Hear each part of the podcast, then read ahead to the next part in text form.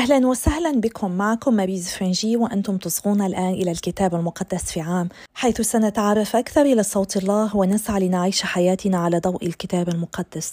نحن مستمرون في مسيرتنا في مصر والخروج وقد وصلنا إلى اليوم الثاني والثلاثون. نعم لقد قطعنا شوطا كبيرا شهرا بأكمله. فلنستمر ونثابر في هذه المسيرة معا. إنني متحمسة جدا لقراءة الكتاب المقدس لأني لست أقرأه لوحدي بل نحن جماعة مصلية نقرأه سوية. سفر الخروج الفصل التاسع الضربة الخامسة موت المواشي. ثم قال الرب لموسى اذهب إلى فرعون وقل له كذا قال الرب إله العبرانيين أطلق شعبي ليعبدني وإن أبيت أن تطلقه وما زلت تتمسك به فها يد الرب بطاعون شديد جدا على مواشيك التي في الحقل على الخيل والحمير والجمال والبقر والغنم.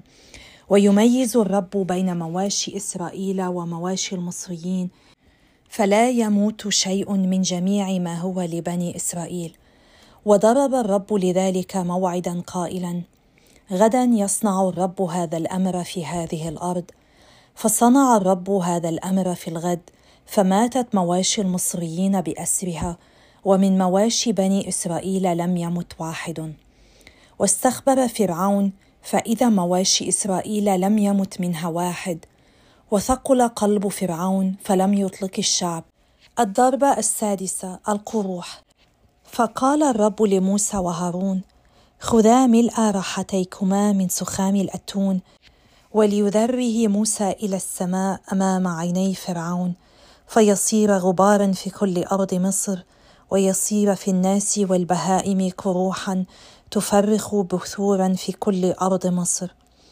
فأخذا من سخام الأتون ووقفا أمام فرعون ودراه موسى إلى السماء فصار قروحا تفرخ بثورا في الناس والبهائم.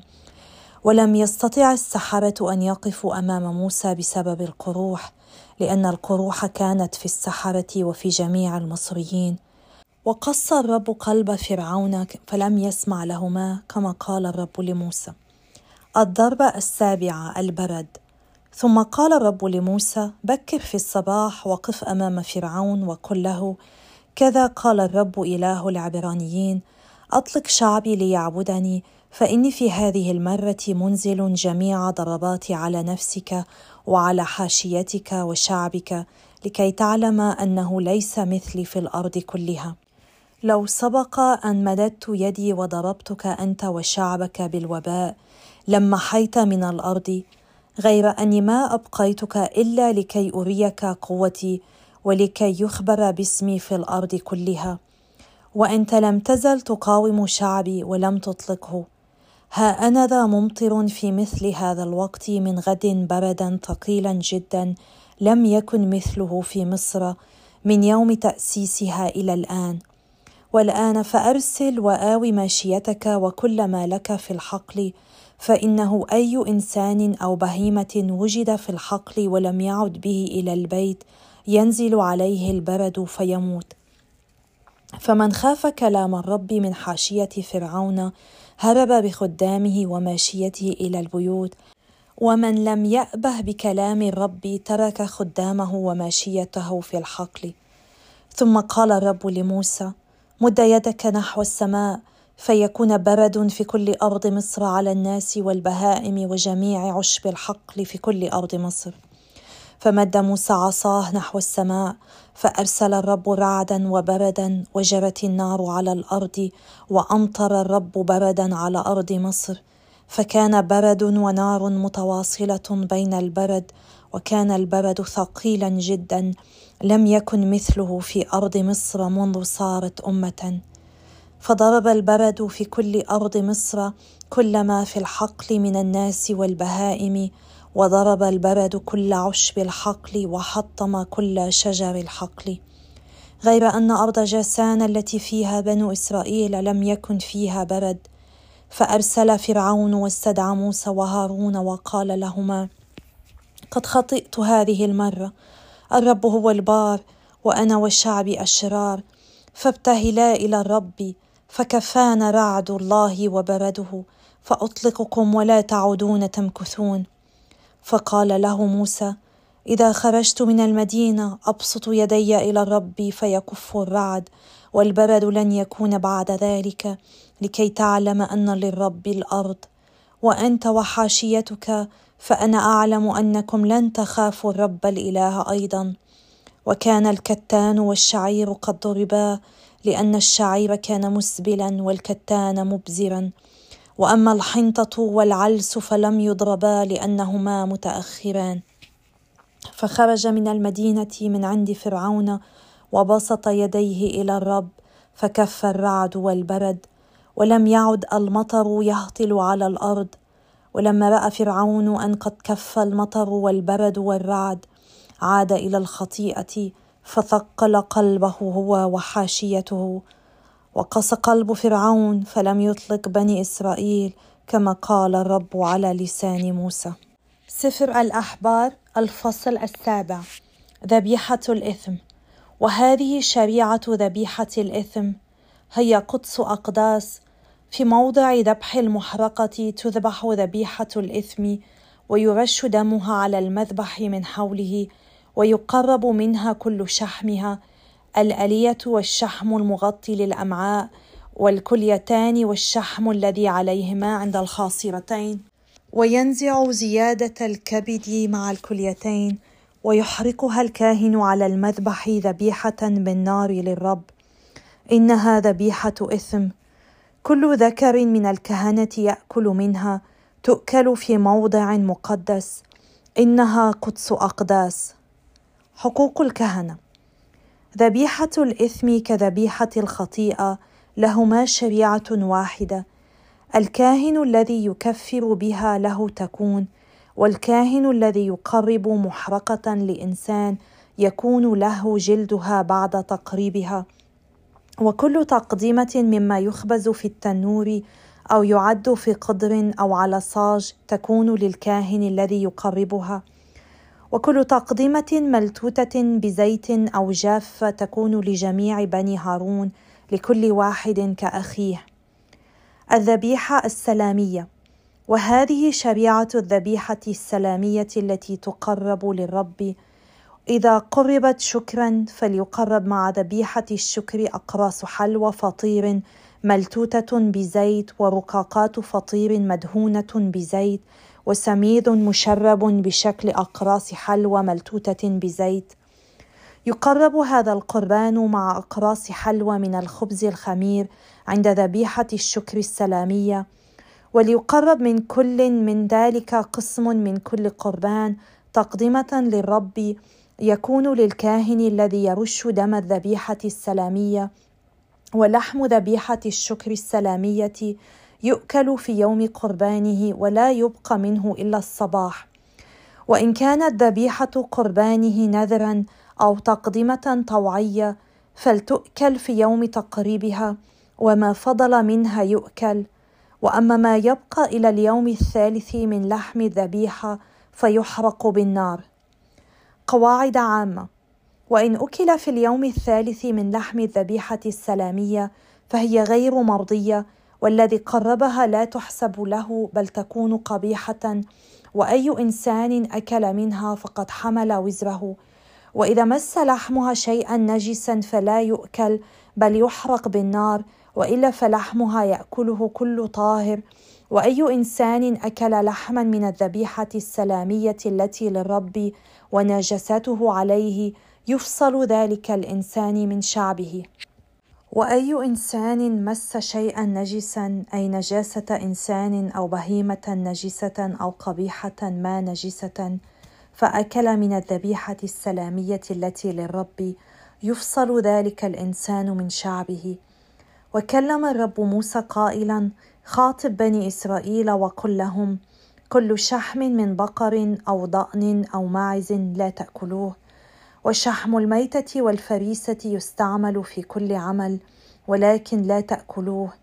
من أكل شحما من البهيمة التي يقرب منها ذبيحة بالنار للرب يفصل ذلك الإنسان الذي أكله من شعبه. وكل دم لا تأكلوه في جميع مساكنكم من الطيور والبهائم.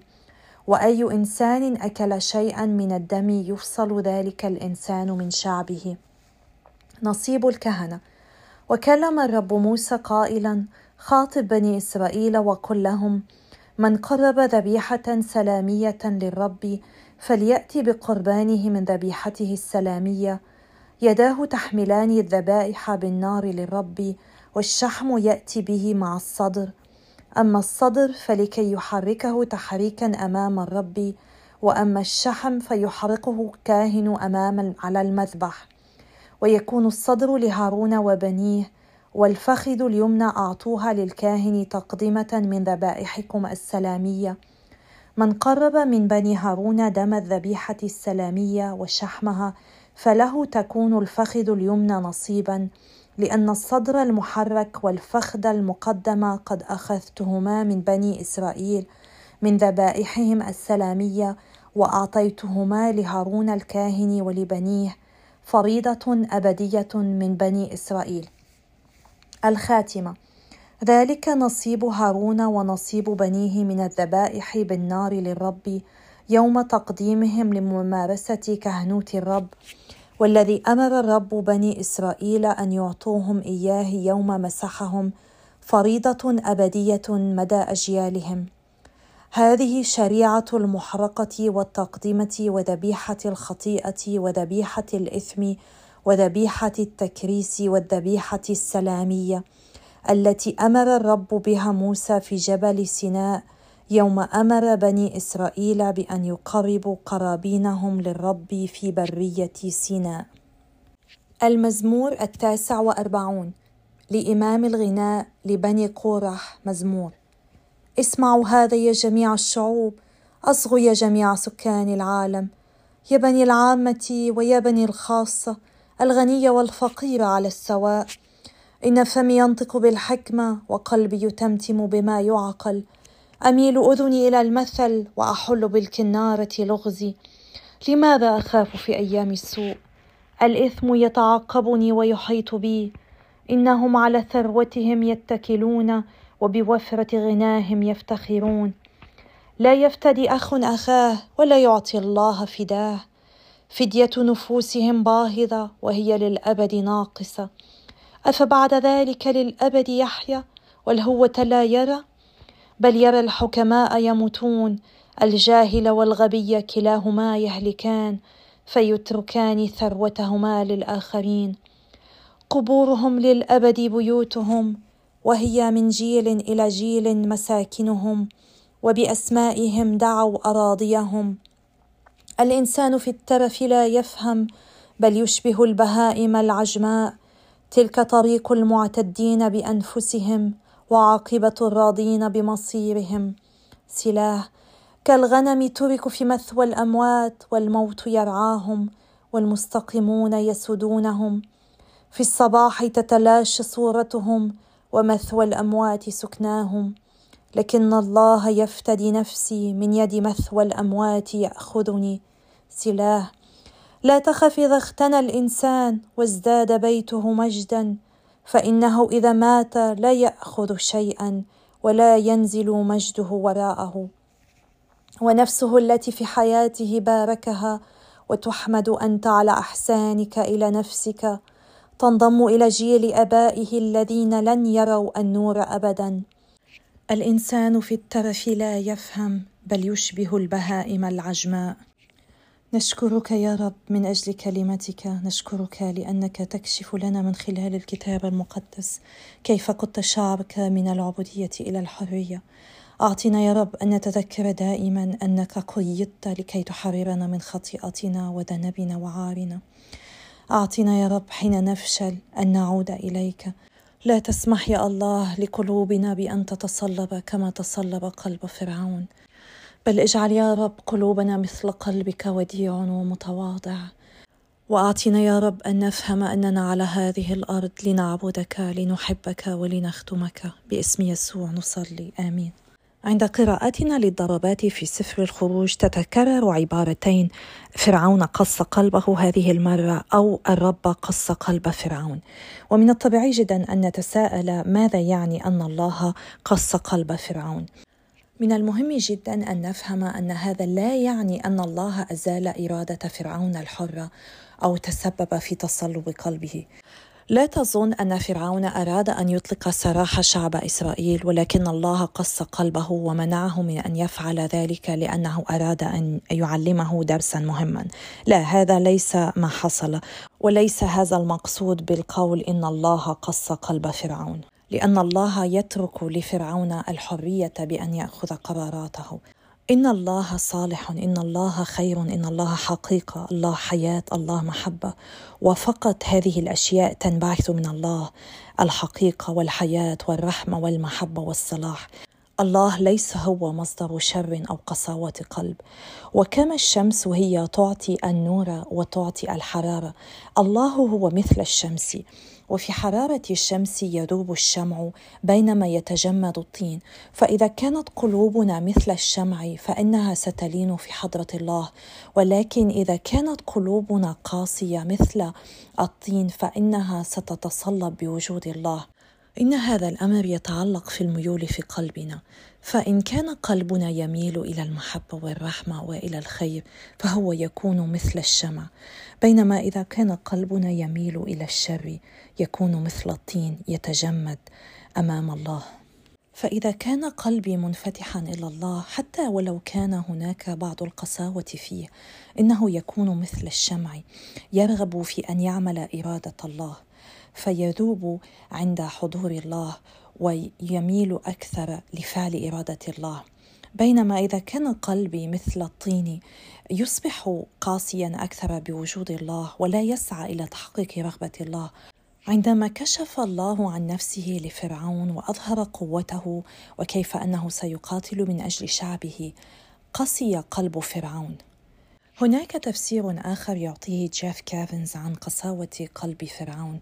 يقول إن الكلمة العبريه المترجمة إلى تصلب يمكن أن تعني جعلها ثقيلة وكان للقلب الثقيل معنى خاص بالنسبة للمصريين القدماء. الذين تصوروا أن الحكم النهائي على الميت يتم من خلال وزن قلب الشخص على ميزان آه، يعاكس أو مقابل ريشة. والريشة كانت تعني الحقيقة والاستقامة. فإذا كان قلب هذا الشخص أثقل هذا يعني أنه قد حكم عليه. في سفر الخروج يوزن قلب فرعون على ميزان العدالة والحق. وكل مرة كان فرعون يرفض أن يتبع تعاليم الله التي كانت محقة كان قلبه يصبح ثقيلا أكثر. من هنا نفهم ما معنى أن الرب صلب قلب فرعون. إن كل مرة كان الله يعطي امرا عادلا لفرعون وكان يرفضه وهكذا كان قلب فرعون يتصلب أكثر. وفي النهاية ثقل قلب فرعون هو الذي يدينه. لأنه فضل أن يعصي الله وأن يكون متفاخرا على أن يتمم إرادة الله بتحرير شعبه. هناك درس مهم يجب أن نتعلمه من هذا الشرح. إذا طلب الله منك مرات عديدة أن توصل رسالة معينة إلى الشخص المسؤول عنك وكلما فعلت ذلك كان هذا الشخص يرفضها. لا تستسلم.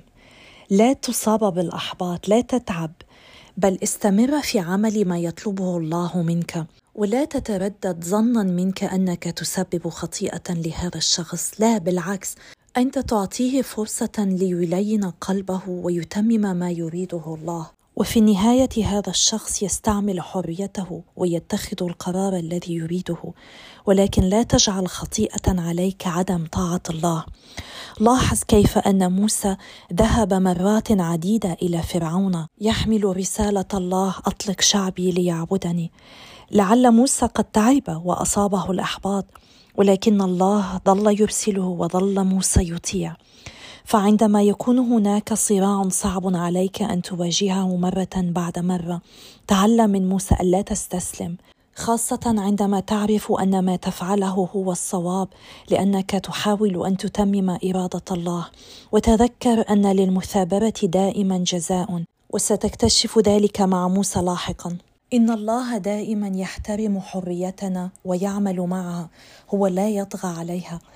وعلينا دائما أن نسأل أنفسنا أين تتصلب قلوبنا في حضور الله. يجب أن نسعى لأن يكون لنا قلوب مثل الشمع بحضور الله تستجيب دائما لإرادة الله في حياتنا. نعم إنه من الصعب جدا أن نعيش هكذا من الصعب جدا أن نسعى في كل لحظة لتحقيق إرادة الله وليكون قلبنا مثل قلبه وديع ومتواضع ولكن لا شيء مستحيل. وبنعمة الله نقدر أن نفعل كل شيء. ولذلك من المهم جدا أن نصلي دائما من أجل بعضنا البعض حتى تكون قلوبنا مفتوحة على الرب. علينا أن نتذكر دائما أن الله يحبنا. الله يحبك. وهو لا يريد لأي إنسان أن يهلك بل يريد الجميع أن يأتي إلى التوبة. والطريقة الوحيدة التي نهلك بها هي إن قصينا قلوبنا مثل فرعون وتجاهلنا كل العلامات التحذيرية التي يضعها الله في طريقنا. الكبرياء كان هو أصل خطيئة فرعون. كلما رفض كلما كان من الصعب عليه أن يغير تفكيره بدون أن يفقد مظهره وهيبته.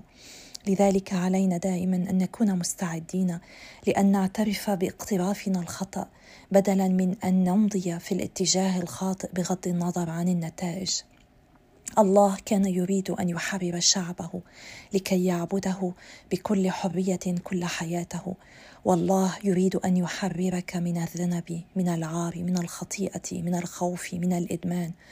يريدك أن تتحرر لتحبه لتخدمه لتعبده. فلنصلي من أجل بعضنا البعض حتى نقدر أن نفعل ذلك.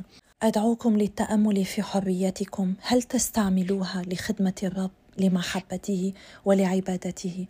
أم تضيعوا الوقت ولا تعبدوا ولا تحبوا ولا تخدموا الله كما يليق به؟ سنستمر في هذه المسيرة متحدين بالصلاة من أجل بعضنا البعض وإلى اللقاء غدا في اليوم الثلاث وثلاثون إن شاء الله.